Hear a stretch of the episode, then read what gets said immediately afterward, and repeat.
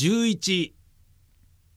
私は早速その家へ引き移りました。私は最初来た時に未亡人と話をした座敷を借りたのです。そこはうち中で一番いい部屋でした。本郷辺に高等下宿といった風のうちがポツポツ建てられた自分のことですから私は書生として占領しうる最もいい間の様子を心得ていました。私の新しく主人となった部屋はそれらよりずっと立派でした。移った当座は学生としての私には過ぎるぐらいに思われたのです。部屋の広さは8畳でした。床の横に違い棚があって円と反対の側には一軒の押し入れがついていました。窓は一つもなかったのですがその代わり南向きの円に明るい日がよく差しました。私は移った日にその部屋の床に生けられた花とその横に立てかけられた琴を見ました。どっちも私の気に入りませんでした。私は詩や書や煎茶をたしなむ父のそばで育ったので絡めていたあ絡めいた趣味を子供のうちから持っていました。そのためでもありましょうか。そういうのを生めか生めかしい装飾をいつの間にか軽蔑する癖がついていたのです。私の父が存傷中に集めた道具類は例の叔父のためにめちゃめちゃにされてしまったのですがそれでも多少は残っていました。私は国を立つ時それを中学の旧友に預かってもらいました。それからそのうちで面白そうなものを四五服裸にして氷の底へ入れてきました。私は移るや否やそれを取り出して床へかけて楽しむつもりでいたのです。ところが今言った琴と生け花を見たので急に勇気がなくなってしまいました。後から聞いて初めてこの花が私に対するご馳走に生けられたのだということを知った時私は心の内で苦笑しました。もっとも琴は前からそこにあったのですからこれは置きどころがないためやむを得ずそのままに立てかけてあったのでしょう。こんな話をすると自然その裏に若い女の影があなたの頭をかすめて通るでしょう。映った私にも映らない初めからそういう好奇心がすでに動いていたのです。こうした邪気が予備的に私の自然を損なったためかまたは私がまだ人慣れなかったためか私は初めてそこのお嬢さんに会った時へどへどもどした挨拶をしました。その代わりお嬢さんの方でも赤い顔をしました。私はそれまで未亡人の風采や態度から押してこのお嬢さんの全てを想像していたのです。しかしその想像はお嬢さんにとってあまり有利なものではありませんでした。軍人の細君だからああなのだろう。その細君の娘だからこうなのだろうといった順序で私の推測はだんだん伸びていきました。ところがその推測がお嬢さんの顔を見た瞬間にことごとく打ち消されました。そうして私の頭の中へ今まで想像も及ばなかった異性の匂いが新しく入ってきました。私はそれから床の正面に生けてある花が嫌でなくなりました。同じ床に立てかけてあることも邪魔にならなくなりました。その花はまた規則正しくしおれる頃になると生け替えられるのです。こともたびたび鍵の手に折れ曲がった筋交いの部屋に運び去られるのです。私は自分の居間で机の上に頬杖をつきながらそのことの音を聞いていました。私にはそのことが上手なのか下手なのかよくわからないのです。けれどもあまり込み入った手を引かないところを見ると上手なのじゃなかろうと考えました。まあ生け花の程度ぐらいなものだろうと思いました。花なら私にもよくわかるのですがお嬢さんは決してうまい方ではなかったのです。それでも臆面もなくいろいろな花が私の床を飾ってくれました。もっとも生け方はいつ見ても同じことでした。それから貨幣もついぞ変わった試しがありませんでした。しかし片方の音楽になると花よりももっと変でした。ポツンポツン糸を鳴らすだけで一向肉声を聞かせないのです。歌わないのではありませんがまるで内緒話でもするように小さな声しか出さないのです。しかも叱られると全く出なくなるのです。私は喜んでこの下手な生け花を眺めてはまずそうなことの音に耳を傾けました。12私の気分は国を立つ時すでに遠征的になっていました。人は頼りにならないものだという観念がその時骨の中まで染み込んでしまったように思われたのです。私は私の敵視する叔父だの叔母だのその他の親戚だのをあたかも人類の代表者のごとく考え出しました。汽車へ乗ってさえ隣の者の様子をそれとなく注意し始めました。たまに向こうから話しかけられでもするとなおのこと警戒を加えたくなりました。私の心は鎮鬱でした。鉛を飲んだように重苦しくなることが時々ありました。それでいて私の神経は今言ったごとくに鋭く尖ってしまったのです。私が東京へ来て下宿を出ようとしたのもこれが大きな原因になっているように思われます。金に不自由がなければこそ一頭を構えてみる気にもなったのだといえばそれまでですが元の通りの私ならばたとえ懐に余裕ができても好んでそんな面倒な真似はしなかったでしょう。私は小石川へ引き移ってからも当分この緊張した気分にくつろぎを与えることができませんでした。私は自分で自分が恥ずかしいほど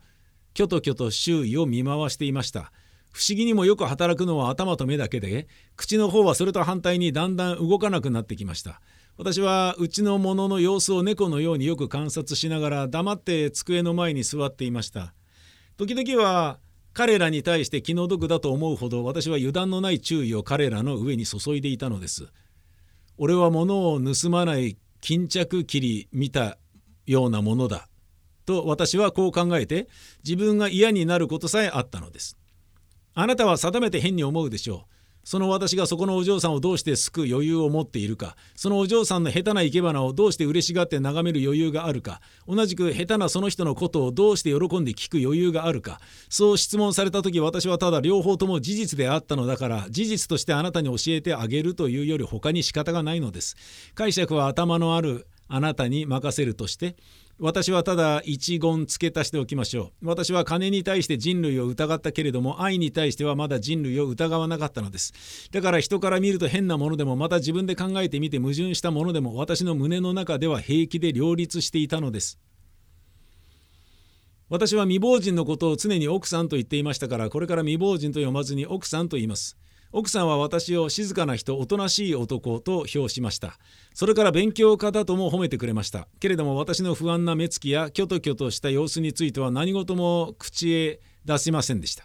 気がつかなかったのか遠慮していたのかどっちだかよく分かりませんが何しろそこにはまるで注意を払っていないらしく見えました。それのみならずある場合に私を応用な方だと言ってさも尊敬したらしい口の聞き方をしたことがあります。その時正直な私は少し顔をあからめて向こうの言葉を否定しました。すると奥さんはあなたは自分で気がつかないからそうおっしゃるんですと真面目に説明してくれました。奥さんは初め私のような書生を家へ置くつもりではなかったらしいのです。どこかの役所へ勤める人か何かに座敷を貸す料券で近所の者に終戦を頼んでいたらしいのです。俸給が豊かではなくてやむを得ず素人屋に下宿するぐらいの人だからという考え方がそれで前方から奥さんの頭のどこかに入っていたのでしょう。奥さんは自分の胸に描いたその想像のお客と私とを比較してこっちの方を応用だと言って褒めるのです。なるほどそんな切り詰めた性格を生活をする人に比べたら私は金銭にかけて応用だったかもしれません。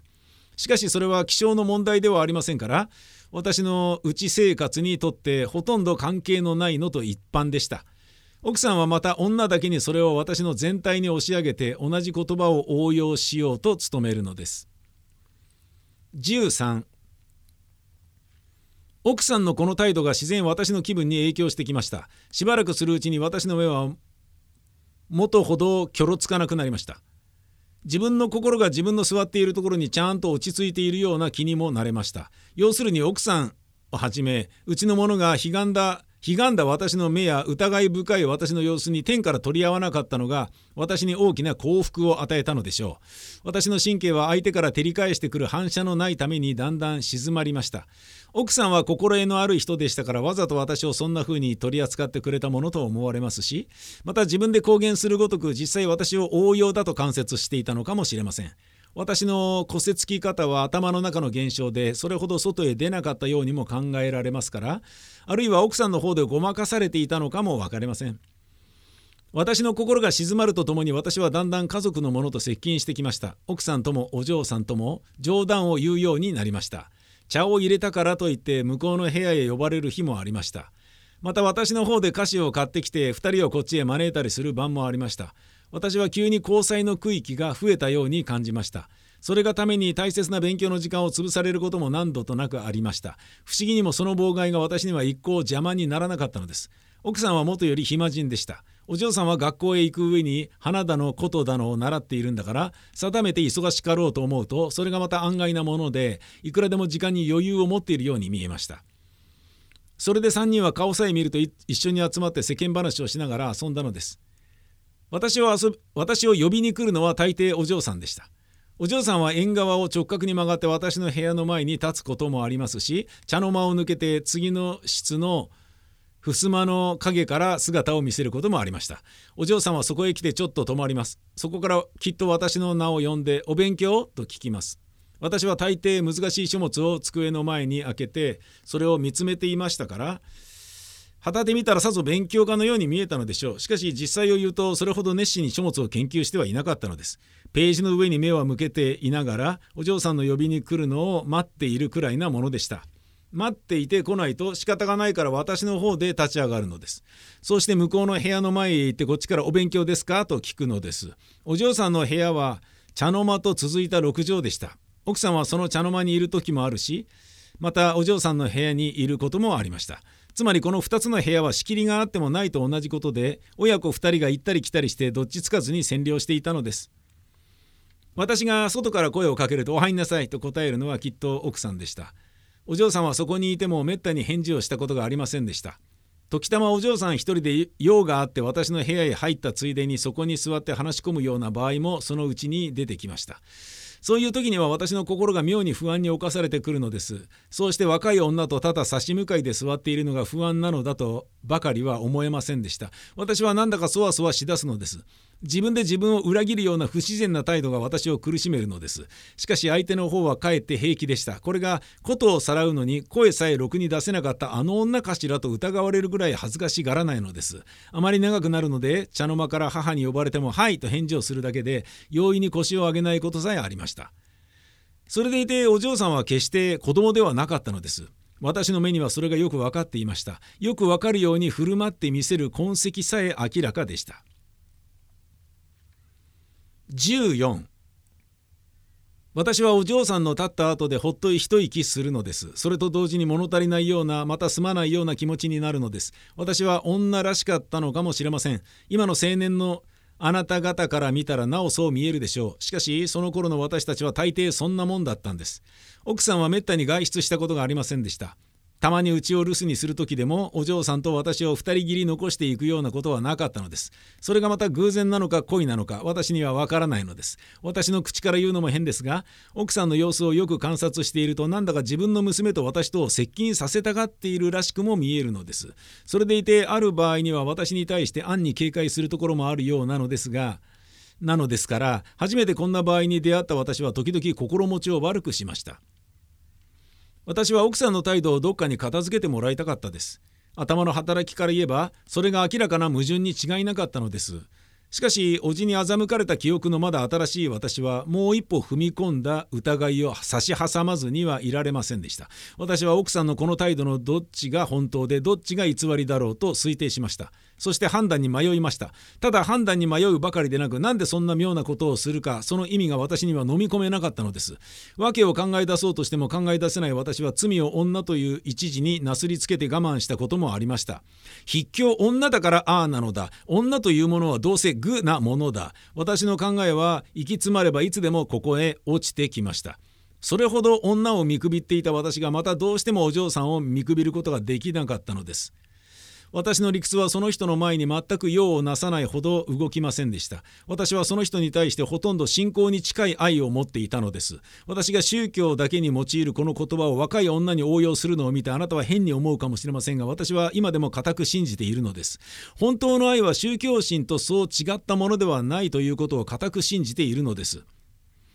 私はお嬢さんの顔を見るたびに自分が美しくなるような心持ちがしました。お嬢さんのことを考えると気高い気分がすぐ自分に乗り移ってくるように思いました。もし愛という不可思議なものに両端があってその高い端には神聖な感じが働いて低い端には性欲が働いているとすれば私の愛は確かにその高い極点を包まれたもの連まえたものです。私は元より人間として肉を離れることのできない体でした。けれどもお嬢さんを見るやけれどもお嬢さんを見る私の目やお嬢さんを考える私の心は全く肉の匂いを帯びていませんでした。私は母に対して反感を抱くとともに子に対して恋愛の度を増していったのですから3人の関係は下宿した初めよりはだんだん複雑になってきました。もっともその変化はほとんど内面的で外へは現れてこなかったのです。そのうち私はあるひょっとした機会から今まで奥さんを誤解していたのではなかろうかという気になりました。奥さんの私に対する矛盾した態度がどっちも偽りではないだろうと考え直してきたのです。その上それが互い違いに奥さんの心を支配するのでなくっていつでも両方が同時に奥さんの胸に存在しているのだと思うようになったのです。つまり奥さんができるだけお嬢さんを私に接近させようとしていながら同時に私に警戒を加えているのは矛盾のようだけれどもその警戒を加える時に片方の態度を忘れ忘れるのでも翻すのでもなくやはり依然として2人を接近させたがっているのだと観察したのです。ただ自分が正当と認める程度以上に2人が密着するのを意むのだと解釈したのです。お嬢さんに対して肉の方面から近づく念の刻さなかった私はその時いらぬ心配だと思いました。しかし奥さんを悪く思う気はそれからなくなりました。15私は奥さんの態度をいろいろ総合してみて私がここのうちで十分信用されていることを確かめました。しかもその信用は初対面の時からあったのだという証拠さえ発見しました。人を疑り始めた私の胸にはこの発見が少しキーなぐらいに響いたのです。私は男に比べると女の方がそれだけ直角に富んでいるのだろうと思いました。同時に女が男のために騙されるのもここにあるのではなかろうかと思いました。奥さんをそう観察する私がお嬢さんに対して同じような直角を強く働かせていたのだから今考えるとおかしいのです。私は人を信じないと心に誓いながら絶対にお嬢さんを信じていたのですから。それでいて私を信じている奥さんをキーに思ったのですから。私は教理のことについてあまり多くを語らなかったのです。ことに今度の事件については何も言わなかったのです。私はそれを念頭に浮かべてさえすでに一種の不愉快を感じました。私はなるべく奥さんの方の話だけを聞こうと努めました。それがところがそれでは向こうが承知しません。何かにつけて私の国元の事情を知りたがるのです。私はとうとう何もかも話してしまいました。私は二度と国へは帰らない。帰っても何もしない。あるあるのはただ父と母の墓ばかりと告げた時奥さんは大変感動したらしい様子を見せました。お嬢さんは泣きました。私は話をしていいことをしたと思いました。私は嬉しかったのです。私の全てを聞いた奥さんは果たして自分の直角が的中したと言わないばかりの顔をしだしました。それからは私を自分の身寄りにあたる若い者か何かを取り扱うように待遇するのです。私は腹も立ちませんでした。むしろ愉快に感じたくらいです。ところがそのうちに私の猜疑心がまた起こってきました。私が奥さんを疑り始めたのはごく些細なことからでした。しかしその些細なことを重ねていくうちに疑惑はだんだんと根を張ってきます。私はどういう表紙かふと奥さんが叔父と同じような意味でお嬢さんを私に接近させようと努めるのではないかと考え出したのです。すると今まで親切に見えた人が急に狡猾な策略家として私の目に映じてきたのです。私は苦々しい唇を噛みました。奥さんは最初から部人で寂しいから客を置いて世話をするのだと公言していました。私もそれを嘘とは思いませんでした。懇意になっていろいろ打ち明け話を聞いた後でもそこに間違いはなかったように思われます。しかし一般の経済状態は大して豊かだというほどではありませんでした。利害問題から考えてみて私と特殊の関係をつけるのは先方にとって決して損ではなかったのです。私はまた警戒を加えました。けれども娘に対して前言ったくらいの強い愛を持っている私がその母に対していくら警戒を加えたって何になるでしょう。私は一人で自分を嘲笑しました。バカだなと言って自分を罵ったこともあります。しかしそれだけの矛盾ならいくらバカでも私は大した苦痛も感じずに済んだのです。私の反問は奥さんと同じようにお嬢さんも策略家ではなかろうかという疑問にあって初めて起こるのです。2人が私の背後で打ち合わせをした上万事をやっているのだろうと思うと私は急に苦しくってたまらなくなるのです。不愉快なのではありません。絶対絶命のような行き詰まった心持ちになるのです。それでいて私は一方にお嬢さんを固く信じて疑わなかったのです。だから私は信念と迷いの途中に立って少しも動くことができなくなっていました。私にはどっちも想像でありまたどっちも真実であったのです。